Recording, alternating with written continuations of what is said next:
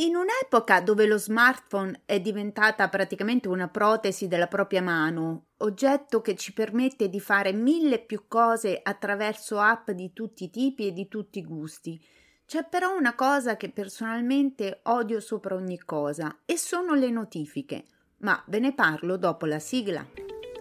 Sorriso sospeso è il podcast leggero, ironico ma non superficiale in cui parlare di tutto, sperando di donare un sorriso a chi ne ha bisogno. Un sorriso non costa niente, ma svolta la giornata a chi lo fa e a chi lo riceve. Io sono la prima che ha sempre lo smartphone perennemente in mano. Ci sono app per ascoltare musica e podcast, per guardare video, per farli video, per chattare, per contare i passi, per ricordarti di bere, per registrare le mestruazioni e monitorare il ciclo, per dirti cosa non dimenticare in valigia prima di un viaggio, per prenotarlo un viaggio. Insomma, a parte farti il caffè, con lo smartphone puoi davvero fare di tutto. Io ci faccio anche i bonifici per dire. Ma, fizzati miei, c'è una cosa che proprio non mi piace, anzi mi urta il sistema nervoso, e sono le notifiche. Io le tolgo immediatamente, quasi tutte, e se ci sono alcune che purtroppo non posso togliere, metto la vibrazione perché quel suono continuo mi manda ai matti. Non sopporto neanche di vederle in cima alla leggenda del telefono, devo subito aprirle o cancellarle. Probabilmente sono strana io, ma io odio le notifiche. Odio anche il visualizzato nelle chat e le spunte blu di WhatsApp. Infatti le ho tolte perché se per caso leggi ma non hai tempo e modo di rispondere, poi passi per maleducato. Allora sai che c'è? Ti lascio nel dubbio di non sapere se ho letto o meno Dubbio che resta anche a me, perché così neanche io so quando l'altro ha letto o meno il mio messaggio, ma chi se ne. Ho silenziato quasi tutti i gruppi, santo subito chi ha inventato questa funzione. Il gruppo della classe della scuola in primis.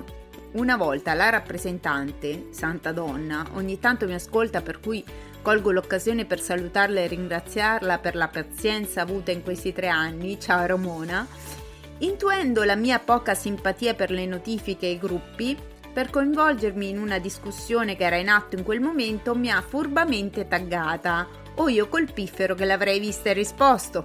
Ha trovato il modo per raggirarmi.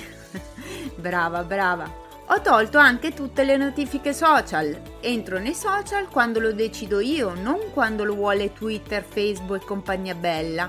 Tutti i canali Telegram silenziati, anche quelli Solo nella chat del lavoro le notifiche sono attive, ma ogni volta mi viene la gastrite perché se la responsabile scrive una comunicazione, ok, ma poi che io debba ricevere una notifica per ogni grazie di risposta davvero non ce la posso fare, ma mi tocca. Le chat individuali di WhatsApp sono con la vibrazione meno invasiva e fastidiosa del suono e comunque in quel caso il messaggio è sicuramente rivolto a me, anche se poi magari è solo la gif del buongiornissimo caffè.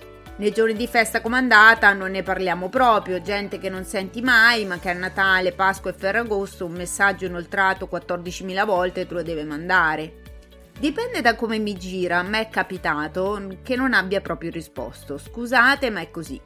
Vi ripeto, io sono una che sta spesso, se non sempre, col cellulare in mano, ma vorrei avere l'illusione a questo punto di poter gestire il tempo che ci sto, dove e come preferisco e questa pretesa che tutti debbano essere sempre reperibili e abbiano voglia di interagire e rispondere la trovo assurda.